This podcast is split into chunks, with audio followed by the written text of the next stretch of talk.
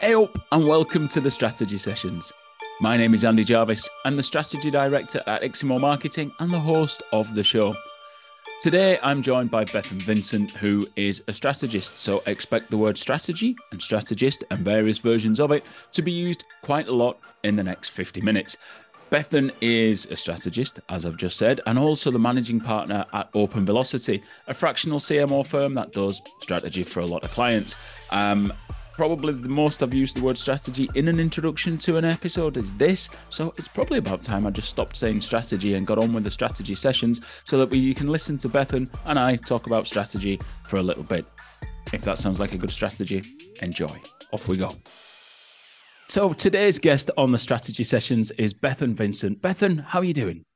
I am good, thank you. The sun is shining, the weather is slightly warmer, so it's all good it's spring. Spring has returned. I've been podcasting in the dark for about the last six months, it feels, doing afternoon episodes and lights rigged up here, there, and everywhere. Now I've had to shut the light out. It's wonderful. So, right, we are here to talk about strategy, and that's what you do. Um, so we met yes. at a conference this week, only this week, and now you're here on the podcast. That must be the quickest guest ever. So tell us about your current role. Yeah, so um, I'm the managing partner at Open Velocity. We're a marketing strategy consultancy. So we we work with a lot of kind of startup, scale up companies, helping them with their marketing strategy. And essentially, you know, what that looks like in terms of the challenge they have is normally we've done a lot of sales and product led growth, and now we need marketing. What is marketing? you know, we've so it's technical founders, you know, they, they haven't done it before, and, and that's great. That's really exciting. Or you know we're, we're looking at a different market geographically or we're looking at introducing a new product new service. How do we do that? So we kind of call it capital uh, well marketing with a capital m if that makes sense. Yeah. So it's interesting i think when you go into places where they don't have a real clear idea of what marketing is because in my experience that tends to lead them into thinking marketing is just the promotion aspect of marketing the communication aspect is that what you're brought in to do initially and you have to spend a lot of time going yeah but or you know do you kind of nail that right at the beginning? We we do try and nail that right at the beginning. And again when we're chatting to people you know especially in the in the exploratory initial conversations you know we're asking questions like okay so how did you arrive at your pricing strategy? Okay so what, what does product look like in your organization? Who's deciding you know the product roadmap and all of that? So i think it's it's always you know presenting marketing as that wider surface area not just talking about promotion. And i'd say any marketer should be doing this you know don't feel left out especially because products become its own kind of thing. I think marketers always feel like oh we can't do product anymore because product owns that. No we should be involved in asking those questions. Mm-hmm. so what this is a, a bugbear of mine in tech companies particularly that product sits very separately to marketing um, because well marketers don't understand product they just do ads or something like that. But surely i mean the, the four p's of marketing have product right there at the beginning of it right? So why is why did this happen? Is it marketers being awful or is it product people being great? What what? I, I think it's almost like it's the professionalization of this kind of layer of marketing, right? And I think the challenge was that, especially product within a tech, a SaaS company, they do actually have to understand engineering or at least kind of engineering challenges, how engineering teams work. And marketers were always kind of distanced from that you know, we were seen as the fluffy creative people you come to when you want a pretty picture or a Christmas party. And actually, it's really interesting when you deal with, you know, technical SEO, for example, as a subdiscipline of marketing. That's essentially as close to engineering as you can get, as in we're telling engineers, developers what to do. So I think product ended up this way just because marketing was seen as distanced from doing code technical stuff. So something had to fill that gap. But yeah, I completely agree. My my argument is, and product people hate me saying this. I was on Jason Knight's podcast and I said this um, that product should be sat under marketing. Yeah. Controversial, but that's my view. I, and I, I think in that there are many good reasons why they, they should report in, in an organization of the right size, report into the CMO um, because it, it is your main interaction with the customers in SaaS businesses is via um, the, the product and in the few percentage of cases where it goes wrong, the customer service team. Yet they often sit outside marketing. You're like, so, well, if marketing's about the interaction with the customer, where where do What's you going on? Yeah, yeah. I actually I used to work earlier on in my career. I was part of a cross-functional product team, so that was quite nice. That was the I don't know if people have kind of seen the um, you know squad style of setting up a team within you know large software organizations. So you know Netflix, people like that, Amazon. So it was me marketing. We had a product manager, we had a UX researcher, we had a developer and a designer, and that mm-hmm. was a really nice combination because we could actually ship end to end you know a, a, new feature and marketing had been at the heart of that conversation which i loved so that was quite a nice model but it's it's it's hard for larger organizations to scale that model unless they have the squad structure but it's also really hard for small startups to have that kind of structure as well because it it relies on you know a team dynamic where it's very open honest trusting less hierarchical. So yeah it, it's one of those where it's like oh great in theory but actually in practice you still need a leader and you need an owner. I mean, so regular listeners will be falling asleep now when I mention the words Procter and Gamble because I've had a number of people from P&G on the show, and I love talking to them mainly because of the way they approach marketing. But they have those cross-functional teams. There's finance, there's product, there's distribution, but at the heart of every one of those teams is marketing. And I've been lucky enough to work with a, a uh, he was chief finance officer at the time of a company, so his background was all finance but he'd come through P&G and had sat in those teams, which are I'm not necessarily necessarily necessarily say led by marketing, but heavily influenced by marketing. And probably one of the sharpest marketers I've ever worked with. His job was chief finance officer, uh, but understood marketing in a way that 99% of people I ever meet do not understand it. But that was the P and G when people go, "Oh yeah, but that's P and G," and you go, well, "Do you think P and G got that big by accident, or yeah. do you think they got that big because they work at it? And when you look around, the clues are all there, aren't there? And I think if you put marketing at the heart of it, I mean, market advocates for marketing, shock. But I think that I think the evidence is there that that's where we should be. Yeah, absolutely. But I think it, it's really difficult if you're incumbent in an organization that doesn't have that mindset. You know, how do you change the position of marketing? If you're sat, you know, if you're a listener sat here and you're you're thinking, oh, it's great you're talking about me getting involved in product and pricing and the million P's there are now apparently for marketing, but actually I'm stuck in this little corner and I've been boxed in. What do I do about that? And that's a really interesting question. And I think that's a that's an organizational challenge but also it's it's kind of almost like a structural perception of marketing. We as marketeers need to change across the board and not accept that we're just stuck in this little corner. Um, thank you for continuing that answer while i was choking just back there. Excuse me a minute. Um, there we go. Problem solved now. So is the because what i see in marketing is actually the fragmentation of the marketing role. So uh, i talked to this with mark ritson on the show many months ago um, the question I asked him was, "Is there anything marketers are more terrible at than pricing?" Now he said strategy, but uh, you know I, would probably advocate for pricing. But if we now in SaaS world at least, not just in SaaS actually, most companies product belongs somewhere else with somebody technical. Pricing doesn't sit in marketing, often led by sales, um, maybe senior teams. So from product, we don't do that. The price, we don't do that. Many companies, once they hit a certain scale, distribution and the, or the place element doesn't sit in marketing. Maybe you might argue the website bit does, but then you end up with dev teams sort of saying, well, we don't want to sit in marketing, we're technical, we're dev, which leaves marketing as the promotion function.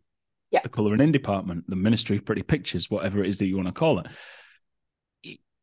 But is that led by company by marketers not having the right skills, and it, or is it led by actually it makes sense when you get to a certain scale to have specialisms in each of those? A little from column A, a little from column B. I think in an ideal world, it's about the marketing leader in that organization being skilled enough to deal with pricing, promotion, place, all mm-hmm. of the P's. Um, and bringing together the sub you know team together around that that that's a big issue and you end up with a lot of cmos who frankly are shit and sat in those positions you know because of tenure often you know they've been around for long enough so they might as well get the top seat so you don't have the person in the right seat.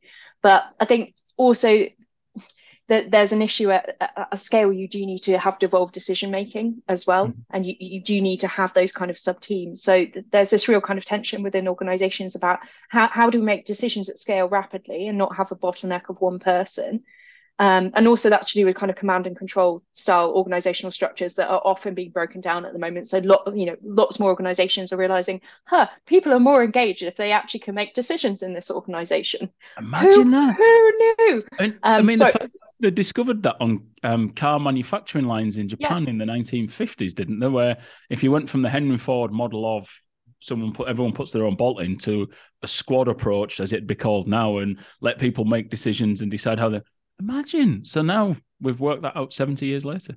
Yeah. So I think what I'm trying to say is like this kind of change in the issue isn't just to do with like skill set or like autonomy to own a certain area. It, it's it's to do with like the evolving nature of organizations having to figure out, you know, how, how do we structure ourselves you know remote is a really big question for organizations. Mm-hmm. how, how do we have you know a structure that allows for remote hybrid working? How do we have a structure that allows devolved decision making? And how do we have a structure that incorporates lots of very hyper specialist roles? Because again specialization is only going to kind of continue in the long run uh, I mean, you may say AI kind of breaks that, and you know, I'm quite excited by the fact that I can now write code with ChatGPT 4. Amazing. So, developers, sorry, I'm now in control of the website again. but anyway, you know, they're, they're dealing with all of this kind of fragmentation, and with, with if specialization continues, how do you bring back specialization into a decision making process? And that's really interesting. Yeah, and, and I think the key thing that I have learned over the years so I, have two an undergrad in sort of sport management and marketing, postgrad in in marketing, and done several marketing courses along the way as well. And it was only when I did Ritson's mini MBA in marketing that was the first time I had any proper training on pricing. Yeah. Um. So twenty years in, I actually got some proper training on pricing. Now I've been involved in pricing in different organizations, the very beginning of my career and before I moved out on my own, but it, it, was guesswork, right? Uh, you know, some awful decisions being made. So the training was, I, you know, my training wasn't there anyway, and I'm involved teaching at a degree now at a, a postgrad at John Moores Uni in Liverpool. There's nothing about pricing in that, as far as I can tell. And you start to look at it and go, okay, well, if we haven't got the skills uh, coming through in, in new marketers, you've got to learn them on the job. Okay, how can we bring marketing's importance back if if people don't have the skills? But th- the thing I keep coming back to is who's advocating for the customer because when fragmentation happens, as you're talking about, there's so many examples of fragmentation that you see as a consumer using a custom using a company. And you, you start to realize go well the left hand's not talking to the right. You know you hear this all the time listening to people and go well why is that? And it's like because you're fragmented as an organization because that will be looked after by them and not by them.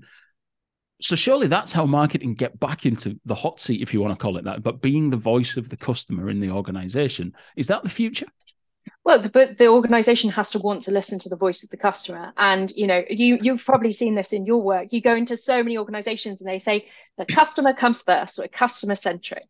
And oh, then you God. look under the hood and they're very clearly not, you know, there's no insight. There's no even like basic, like, do we talk to our customers and ask them what they want and what their experience is? So, like, kind of i'm not saying you're blaming marketing here but kind of putting the onus on marketing and saying well you if you advocate for the customer and make sure you're perceived as a voice of the customer you will get buy-in mm-hmm. i don't think it's quite that simple in some that's my utopian dream is it is that it I, yeah, I think and um, what is utopia? Utopos, a place that can never be, right? So we've got to be maybe a bit more kind of pragmatic about actually yeah, in an ideally, we would own the voice of the customer. We would be the voice of the customer. We would own customer experience, but that's not necessarily going to be an organization's top priority. Their top priority will be revenue.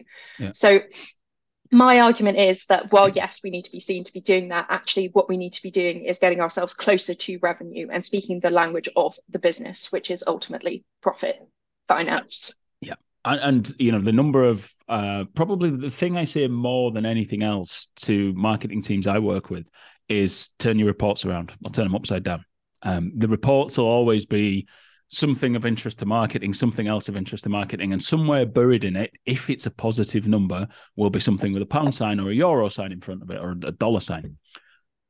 And you're like, right, why is that on page three halfway down that I've got to go hunting for? Put that at the top and then explain how you got there instead of explaining how you got there and getting to it it, it feels like I've invented fire when I talk to companies about this, and you'd say it's not that fucking difficult. No, it's not. But we've but we've been told for so long that's where you sit, and the you know brand fluffy metrics are the things you should be interested in. I'm not saying you shouldn't be, by the way. I think they're really important, kind of like leading indicators that are indicative of something, indicative of progress and performance.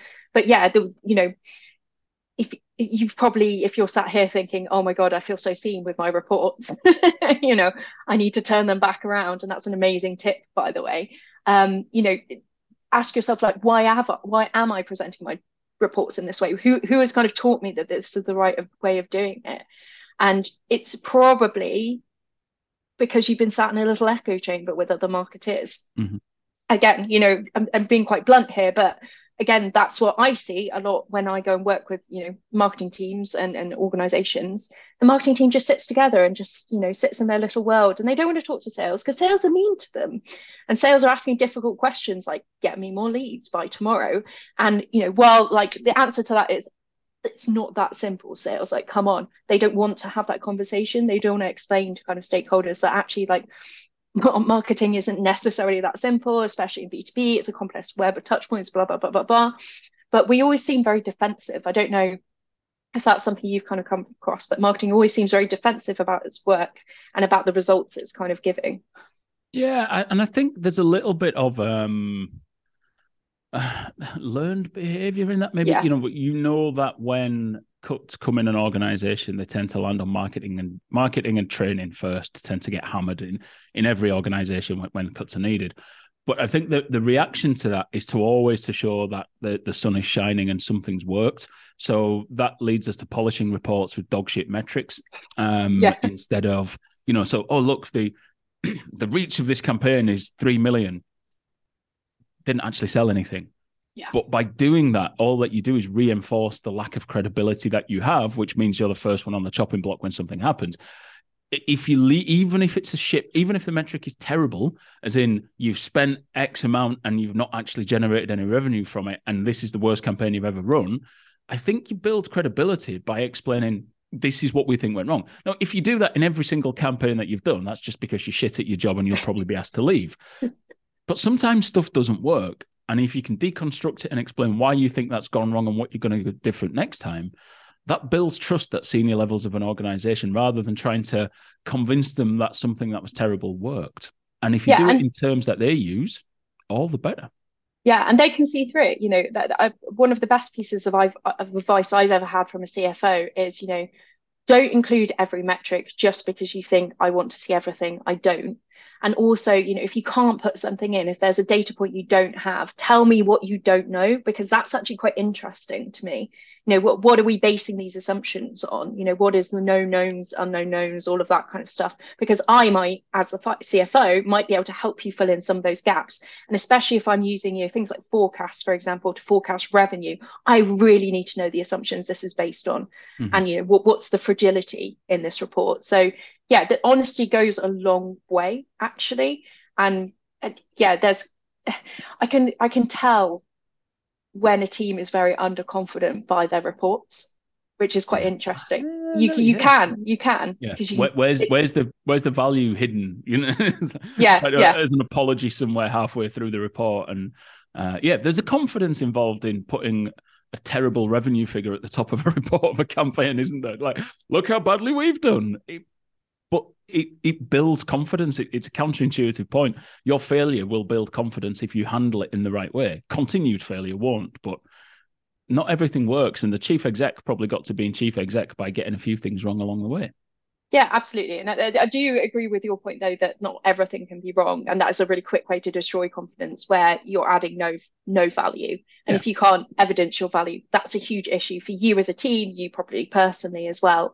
But I guess my caveat, you know, bloody hell, marketing, caveat, caveat, caveat, it depends. You know, we, we're about to enter an age, you know, Rand Fishkin wrote really great article on this, how to measure, how to measure me- marketing. We're entering the age where we've been so used to be able to attribute every click and see every customer interaction that has been taken away from us. So we're a- entering this age of obscurification of marketing metrics where we're not going to be able to present stakeholders, eh, you know, put X in, got Y out. And we saw this with you know the, all the iOS changes. If you're doing any kind of you know Facebook marketing or you know, that kind of stuff, it, has been quite a, a shock to have that rug pulled out under you. So I again, just on this reporting point, I'd be thinking about now, how do I explain to stakeholders the fact that I've, my reporting is going to look different and I'm not going to be able to have the same level of confidence. And GA4 is part of this conversation as well, because some of your metrics you're reporting on would, you know, they'll they'll change and they won't necessarily match kind of historically, if that makes sense.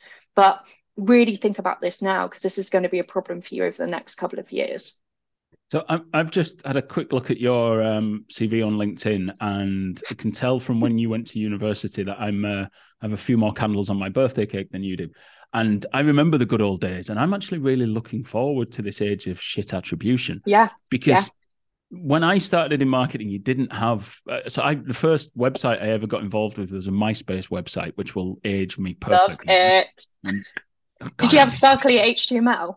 um yeah the all yeah all sorts of stuff yeah. come down and the music of the wrong artist came on anyway it was Love but it. anyway look, it was myspace and i'd been working for a number of years before that came around so you, you had to prove the value in things and you couldn't prove value by talking about open rates or click-through rates or or you, your value was proved by so if we did that thing what was the impact on sales? and you were like, and we ran a campaign once. I used to work at Durham County Cricket Club. I was marketing manager there.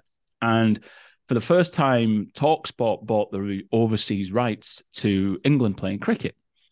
And we look and they were playing, I think they were playing in Sri Lanka, somewhere in Asia. So the time difference wasn't ideal, right? So there was radio advertising available at 4 a.m. in the morning, and it was for nothing because nobody was listening and Talksport, when we were speaking to them, they were like, why don't you go prime time in drive time? I'm like, I want to be when the cricket's on. Yeah, but we could do you like evening drive time and then you'll get this reach. I was like, I want to be when the cricket's on.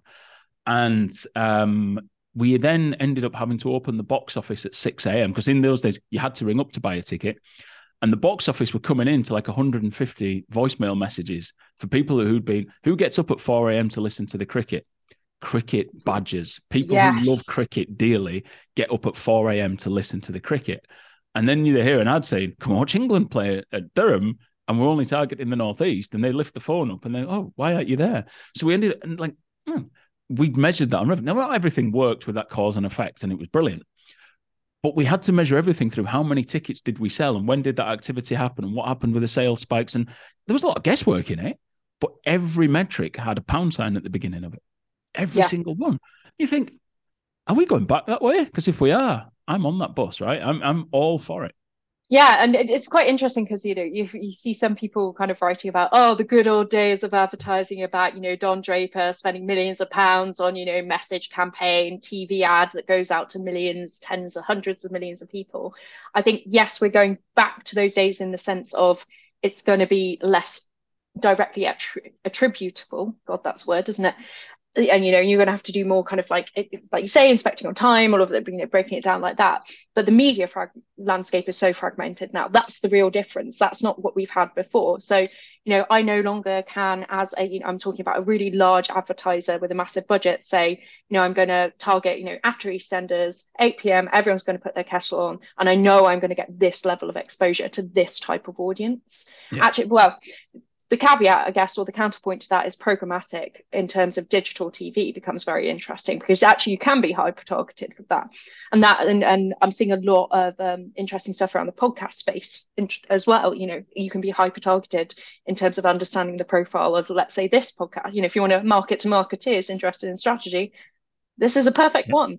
Yeah, so absolutely. Um, advertisers, my rates are very, very uh, competitive at the moment. Um, I had two sponsors. No, it doesn't matter. Anyway, we'll move away from me selling sponsorship. It's not. It's fine. I, I think one of the interesting things is that you know the, the media landscape. So Zaid Al Qassab, when he was on chief marketing officer for Channel Four, used to talk about also Procter and Gamble. Um, talks about his first media plan used to fit on a sheet of A4. Now it it needs a whole wall, and I think that um, you know that approach of there is going to be a little bit of gut feeling guesswork because you're not just going to be able to like I had one radio campaign running from 4 a.m. So you knew that if the phone was ringing, it was that. You the inevitability is you're going to have lots of different things spinning at the same time, and then budget gets cut, and you're going to have to work out. So do we dial podcast back or radio back? And it, look, and the thing to do, I think, is to get comfortable with being able to test better and geographic tests and things like that and going back but none of this is new right in the old in the old days um, tv ads used to be tested in northern ireland because you could test it and you wouldn't get any spillover so you'd not get um, if you're on the borders of Scotland and England, you could pick up STV as well as um, Tyne Tees TV. Couldn't get that in Northern Ireland. You got Northern Irish TV, and that was it. So you could sandbox tests. Great. It's not new. You know, I, I'm a big believer in everything in marketing has been done before. Just as a tiny label on. Yeah, and it's it's just thought thought for me that what's quite interesting with kind of media fragmentation and, and better audience kind of targeting, what that forces marketers to do is really understand the audience they're targeting. You know, like who who actually are we going after? Again, nothing new. Yeah, but if but you want to offer, yeah, voice of customer, who's the voice? Exactly. Of, yeah. Um, if, if, yeah, so, so we've come full circle. That's it. Thanks very much. End the podcast now. Boom. Right.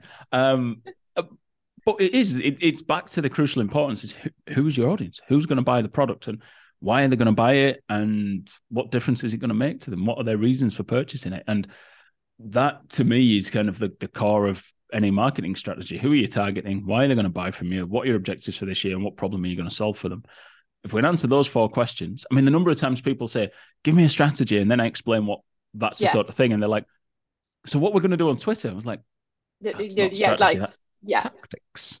Do that yeah. and the difference between strategy and tactics is is kind of one of the big i guess things that you know my my kind of posts on linkedin and stuff are normally they're normally rants let's be honest. Like all good content comes from the heart. Yeah. To me roll my normally... sleeves up and i'm going to tell everybody on linkedin they're wrong today um, well, it's normally I've seen some like growth hacker tech bros post around like, if you want to succeed in marketing, this is the list of like 50 things you need to do. PM me for it. Just like such engagement bait. I can't deal. Yeah. Anyway, and like doing a list of kind of 50 tactics is not a strategy. No, it is not. It is a list of 50 tactics. Um, so uh, two two things to mention at that point. Um, Pep Laja, who was previously on the podcast, was on the podcast because I I was that dick on LinkedIn who he posted something, and I remember the opening line was "the story is the strategy," and I don't. I was sat in an airport. I was like, "I'm fucking had enough of this." Right? Yeah, yeah, I yeah, yeah. I don't usually do that, and I did. Now, to be fair to the man, I then sent him a direct message. and I was like, "I think I was a bit over the top there. Do you want to come on and discuss it on the podcast?" And we did, but that's fine. But the other one is JP Castlin, previously of this parish he used to be a lawyer who got into sort of business strategy rather than marketing strategy. But his big beef with marketing is that no term is defined properly. Yeah, In law, yeah. every term has a particular meaning. And he said, so the language of marketing is meaningless because no one agrees on what it is. So when you say, oh, the difference between strategy and tactics, I mean, I, am utterly convinced I am right on what my definition of strategy and tactics is. But oh, there's other people out there who think slightly differently, right? So. But that's interesting. I don't agree it should be completely defined. I think it's really interesting to have these conversations about what strategy is and how we leverage it and how we conceptually kind of define it. Because I, I personally like I, I do strategy. I know what's I, I do know what strategy is because I deliver it. You know, it's it's what I sell. But I, I still find it very interesting to kind of unpick it. And I, it, it, obviously comes from kind of war terminology, right? You know, you've got a finite set of resources, you've got a landscape you've got to operate on, and you've got to deploy those resources effectively to win. And its strategy is about winning. People forget that. It is how you, under your constraints in your landscape, are going to win. Where do you play how to win? As um yeah. Yeah, as it referred to. And I think in simple terms, when I talk to organizations, again, I try not to use marketing terminology because marketers disappear up their own ass when they start talking about uh, metrics and CPCs and whatever. So I, I, rarely use them when I'm talking to clients because I, I, much prefer talking to the senior team, the, the marketers. You learn much more. But my general demarcation is I say, look, if you think of it in these two terms, strategy is where you're going, tactics is yeah. how you're going to get there. Yeah. And if you just keep those two things in mind, let's talk about where we're going first. So where to play, how to win, that sort of stuff. That's the direction we want to travel in give it to the marketing team and they'll work out how best to get there and measure them against that their progress to that objective. Oh, but we will need them to organize a Christmas party. Where's that on the where yeah. we're going? Oh yeah, but who else is going to do it? I don't give a fuck. But that's not, not marketing. yeah. Yeah, move there. So um yeah, so who should organize the Christmas party? That's the key question. I well, okay. So in my business, it's me. And as the I'm I don't know we're very small so I guess I can kind of get away with it but I see that the job of the you know servant you leadership in, you live in Yorkshire so you keep hold of the purse strings don't you? That's all it is oh yeah. No, like, where can we go that's really cheap? Yeah. Does anyone just want a pie and gravy please? But no it is a really important question. I think actually it does sit with the people team. You've got to be large enough to have a people team you know because it is it's it's something that is about you know taking care of your people giving them a good you know experience and stuff internally, but it's not marketing. Uh, that, that I am very certain of that it's not us. Um, yeah.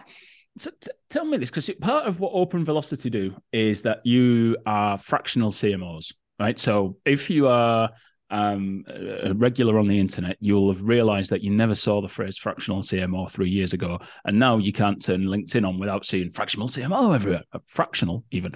Um, so explain what a fractional CMO is, and then we'll we'll dive into some of the challenges and the opportunities for that sort of approach. Yeah, sure. So, uh, kind of Ronseal name says what it does on the tin. You you go. It's a it's a role within an organization at the CMO level that is done for a fraction of the time. Um, so I think it's it's kind of born from the realization that especially a lot of startup and scale up companies they would really benefit from someone who's been around the block a few times, frankly, kind of knows what's what's, is sitting at that CMO kind of level. But that, either the company, you know, doesn't want to spend the salary cost on a full-time CMO, which, you know, you're looking at north of 100K, if not a little bit more than that, to be perfectly honest now. And also, you know, frankly, they don't need that person full-time. You know, they'll be twiddling their thumbs. They'll be doing lots of executional lifting and that kind of work, which isn't, again, cost-effective for the business. And I think you're seeing this a lot we're in a very interesting kind of labor market as well, where obviously it's pretty tight. Um, it, it, it's, it's flexed a little bit in the last couple of months because we've had a lot of layoffs, but I'd still say at the senior level, it's very tight labor market. So people are also realizing that actually, like, you know, I can kind of leverage my labor in a different way. It's quite interesting to work with lots of different clients. That's what I definitely get out of it. You know, mm-hmm. I've, I've spent before I kind of did set up the business, I was client side for two and a half years. And it's lovely owning a brand end to end and all that kind of stuff, but the variety and the challenge is kind of you know what I love. You were bored, right? Yeah, that's fine. Yeah, yeah. I will put words in your mouth, but you were bored, right? I was bored. Yeah, so that that's the essential premise, and and you're seeing it rising um, because, like I say, tight labour market. I think also tight funding conditions. So P and VC com- backed companies they love kind of fractional consultancy style roles because it's not a fixed cost in their balance sheet, which makes you know investors a lot happier. So it's that kind of flexibility, really, and cost control that's really important there. So coming back to where we started from about the, this devaluing, if you want to, to, phrase it that, of marketing and organization and this um, fragmenting of it across different things. Is it really difficult as a effectively a part timer? And I'm I'm deliberately using kind of fairly negative language about the fractional CMO role just to try and poke you a little bit. But um, uh, you know, be, is it difficult then as a part timer to advocate for the value of this service in an organization if the organization doesn't value it enough to have someone in full time doing that role? Uh, see, I would take a different view. They actually value you more because you're external. You're an external pair of eyes and that's that's the thing about the role and people you know people set it up in different ways but you know you are still like an external kind of contractor coming in essentially. Mm-hmm. and i think it is that kind of perspective. You know i know from our our experience with clients that's what they really value. We've been like i said been around the block seen things a few times before and we can kind of come and say like hey actually like what are you're doing over here this is a bit ridiculous you know this doesn't work seen that before. Oh there's something here like we should double down on this this is working. So um you know anyone with experience and expertise can advocate for something. You don't I, am a big you know, this is kind of going on a bit of a, an aside but i'm a really big believer in kind of flexible working and that that's the future and that's the way actually of solving a lot of our labor market shortage issues. And you're seeing the government are slowly in the uk turning on to that idea with the, the budget kind of yesterday. But um you know just time time is an, an indicator of value I think that's mm-hmm. what I'm trying to get to. And just having someone sat with their bum on their seat for 40 hours a week and whatever doesn't mean they're doing a good job. So we we need to break away from this idea that you know presenteeism is a determiner of success. It definitely isn't. And you can have a massive influence. You know, some of my clients, you know, I work with kind of a couple of days a month. And I know, I know from the results we get, I do have a massive influence there. But they're just not at the stage where they need someone full time so the role of fractional CMO then, which you've just sold to me, is as yeah, this is great. So it's about the quality you deliver, not the amount of time you sat there. Wonderful. I agree with that. When you're then developing strategy, and you, you said it as well, your CMO level, so you're not doing the kind of on the ground delivery.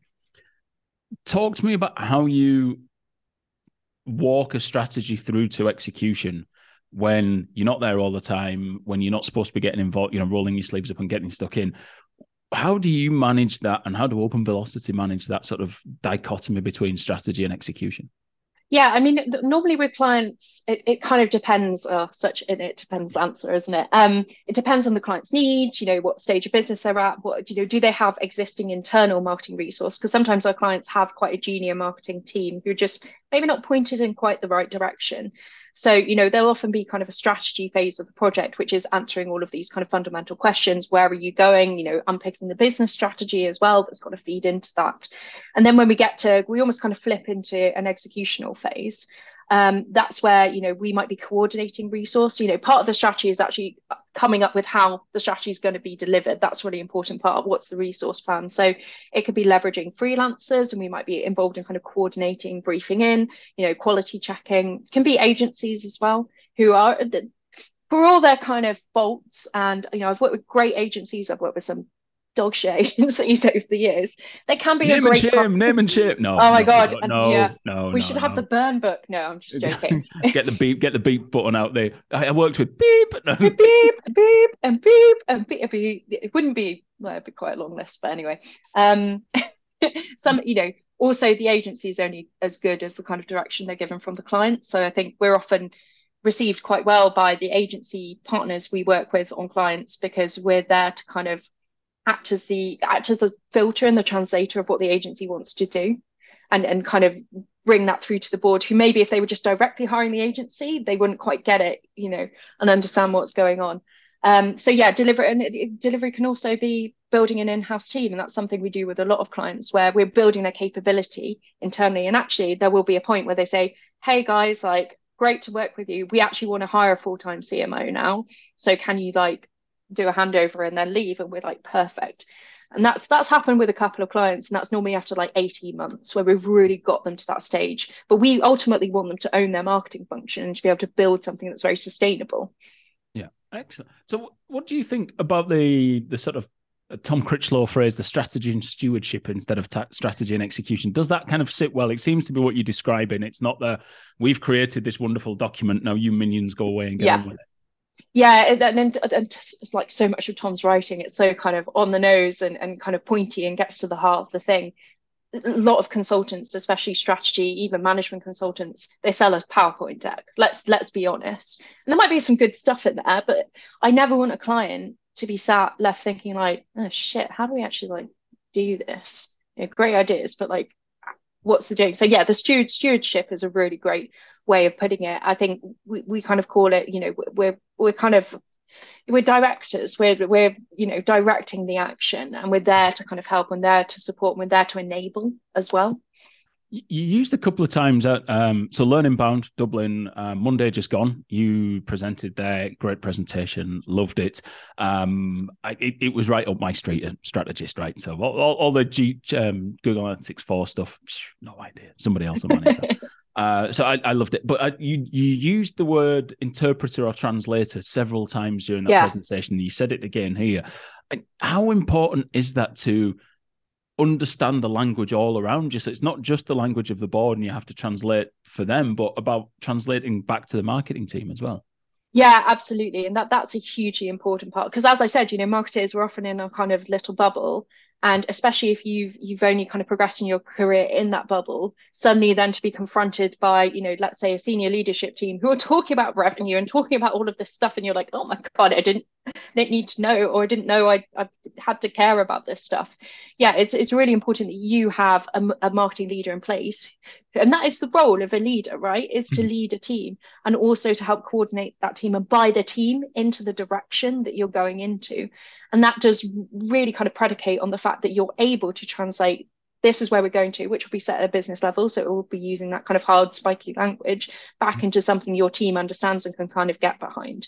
Because I think I, I realize as we're talking all of this through, there's kind of a tension between me saying, "Oh, marketing's just the coloring in department, and that's bad," whereas you know actually creativity is a big part of our role and is very important, and I I don't want to kind of devalue that.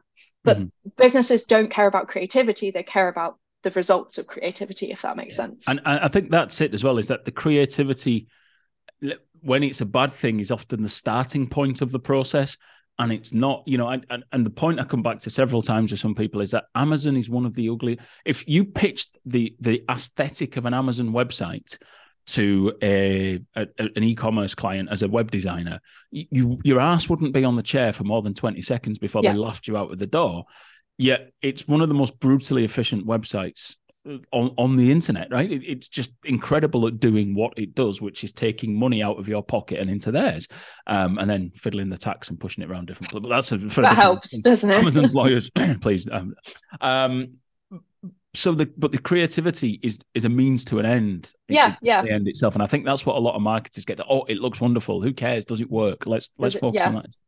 Yeah. yeah, absolutely. And it's interesting. You know, I I I end up kind of uh, socializing in circles with art, lots of artists and kind of artistic people, and they're like, "Ah, marketeers, like you're just creatives who've sold out."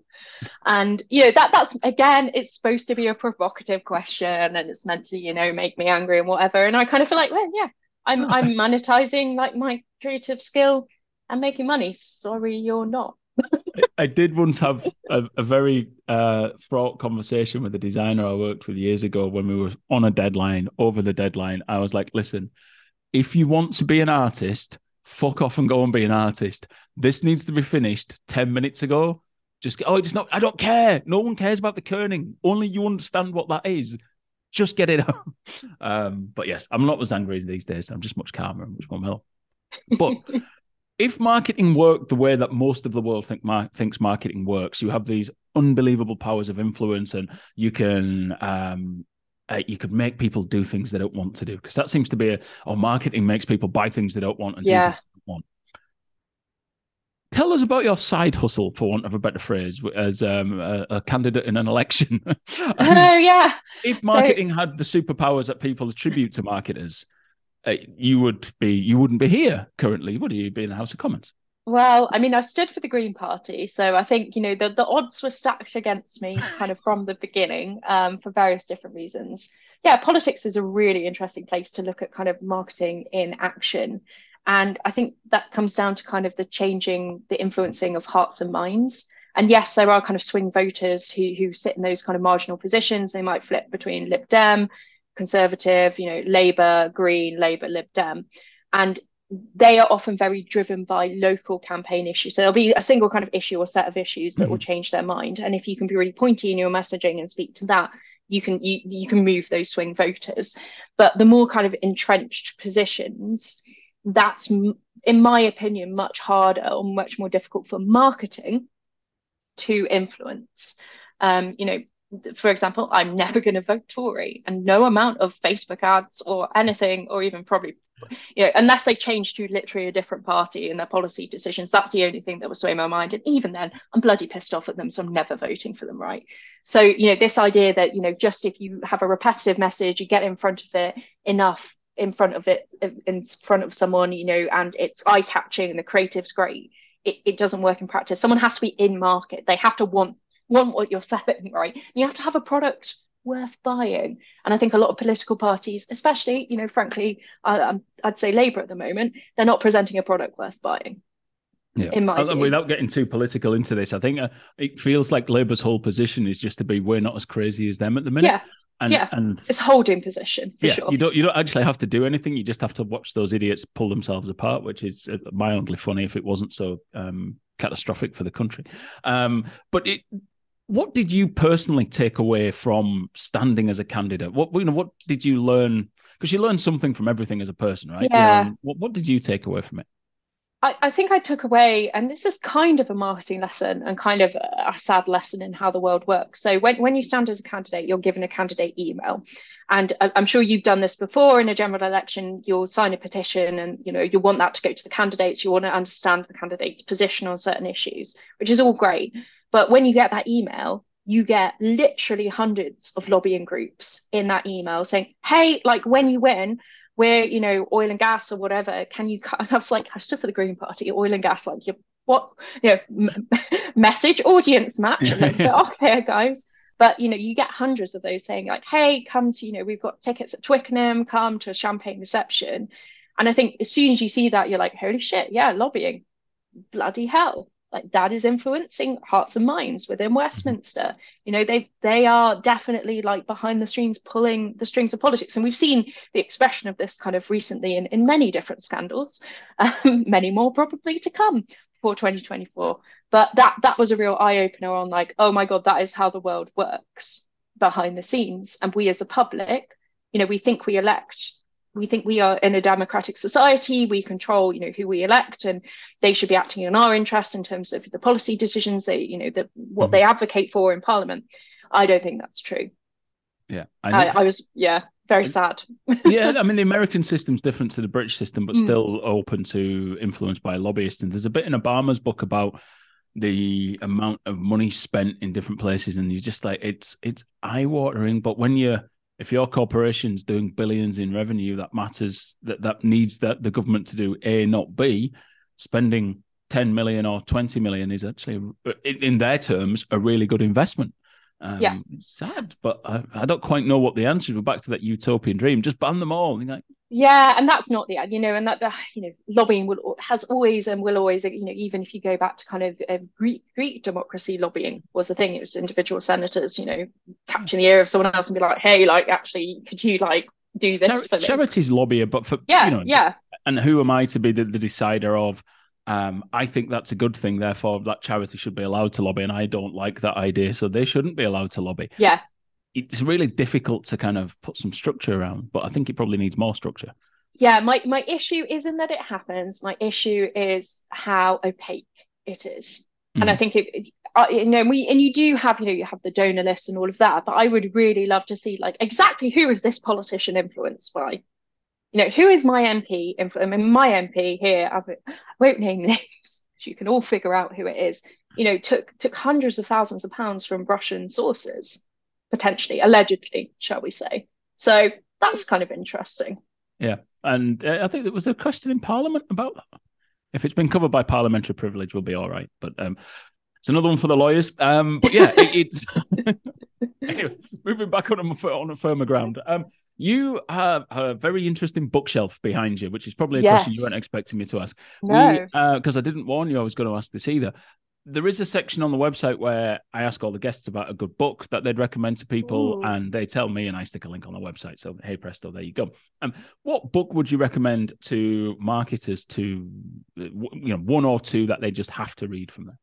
Okay, can I can I recommend two? Can I recommend yes. one just for like a general? So, just thinking about um, utopia has been a theme that came up a lot. So Warden 2 is kind of a seminal book um, uh, about basically uh, development of communes. It's fictional about commune in the US. It was highly influential in the 60s, and it was meant to well, it inspired a wave of people thinking about different ways of living.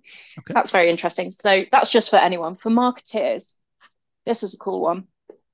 So the uncertainty mindset. So it's by a really great, I think he's ex Google, Vaughn Tan, and it's basically about how innovation happens within high end food restaurants. And okay. what conditions do those restaurants create that allow that te- those teams to be creative come up with amazing new ideas and really push forward the forefront of the food industry? And it's just a great way of thinking about like what are the conditions we create within our organization that allow the best creativity and the best ideas to come through? So that's a, a bit of a niche one but it's really a good read do you uh, as fractional cmo are you involved in helping to set culture or do you end up really hyper focused on sales metrics? Yeah we do to be fair you know because it's this idea that marketing actually again I, I, could go on forever about this but my thesis about marketing is is basically the organization. It's everything. It's every kind of touch point within it. So yeah you know we do a lot of kind of mission vision values type works work around you know what what does this company stand for what can people kind of get behind and that's that's linked to brand obviously as well yeah. but yeah so it's not you know it's not just the kind of cold hard like revenue or money it is you know how to create a place where people want to work where people are really invested in the mission because that obviously will lead to greater revenue and money it's a byproduct of it yeah. Perfect. Perfect. Well, look, we're coming towards the end, and I promised Moret on the last episode that I'd bring the top tip from um, the theme tune back. Um, so basically, if, if, you're still here listening, anyone anyway, though, this is I sing a really bad theme tune about a top tip, and Bethan then gives us just a, a, short top tip that you can take away an action and do something about in your job when you listen to this. Okay, um, so if you're ready for my singing, it's time for a T O P T I P T O P T I P. There you go. That, that's it. That, that's the theme tune. okay. That's it. Everything. That's it goes twice with a bit of a click as well. I don't know why the click came in. I think I was just feeling a bit awkward. My hands, I didn't know what to do. So yeah, top tip time. Spend some time with finance if you can. So if, if you're kind of more in a leadership position, maybe go and speak to your CFO and just say, I really want to kind of understand how we can deliver kind of better metrics to you. You know, what are you focused on? What would you like to see from us? You know, it, again, if you're further, if you maybe kind of within a team, you know, say as a team, can we spend some time with finance to understand what they mean? Just make that connection, get them on board, have that conversation. I love it. When I talk to junior mar- junior marketers, I often tell them to spend time with the sales team. Like, mm. go along to the sales calls with them, go into their sales meetings and listen to the things they talk about. You'll soon stop whinging about them and us and start. How can we help them? Um, so yeah, just getting out of your marketing bubble. You said that earlier on. You said, "Why do you create such bad reports?" Well, you, are in an echo chamber. Yeah, yeah. And that gets you out of that. So no, big fan of that. Big fan. Listen, um, Bethan, thank you very much for your time. It's been great having you on the show. And uh, if you want to get in touch, uh, LinkedIn is in the show notes. Thank you very much for your time. Thank you. Been a pleasure.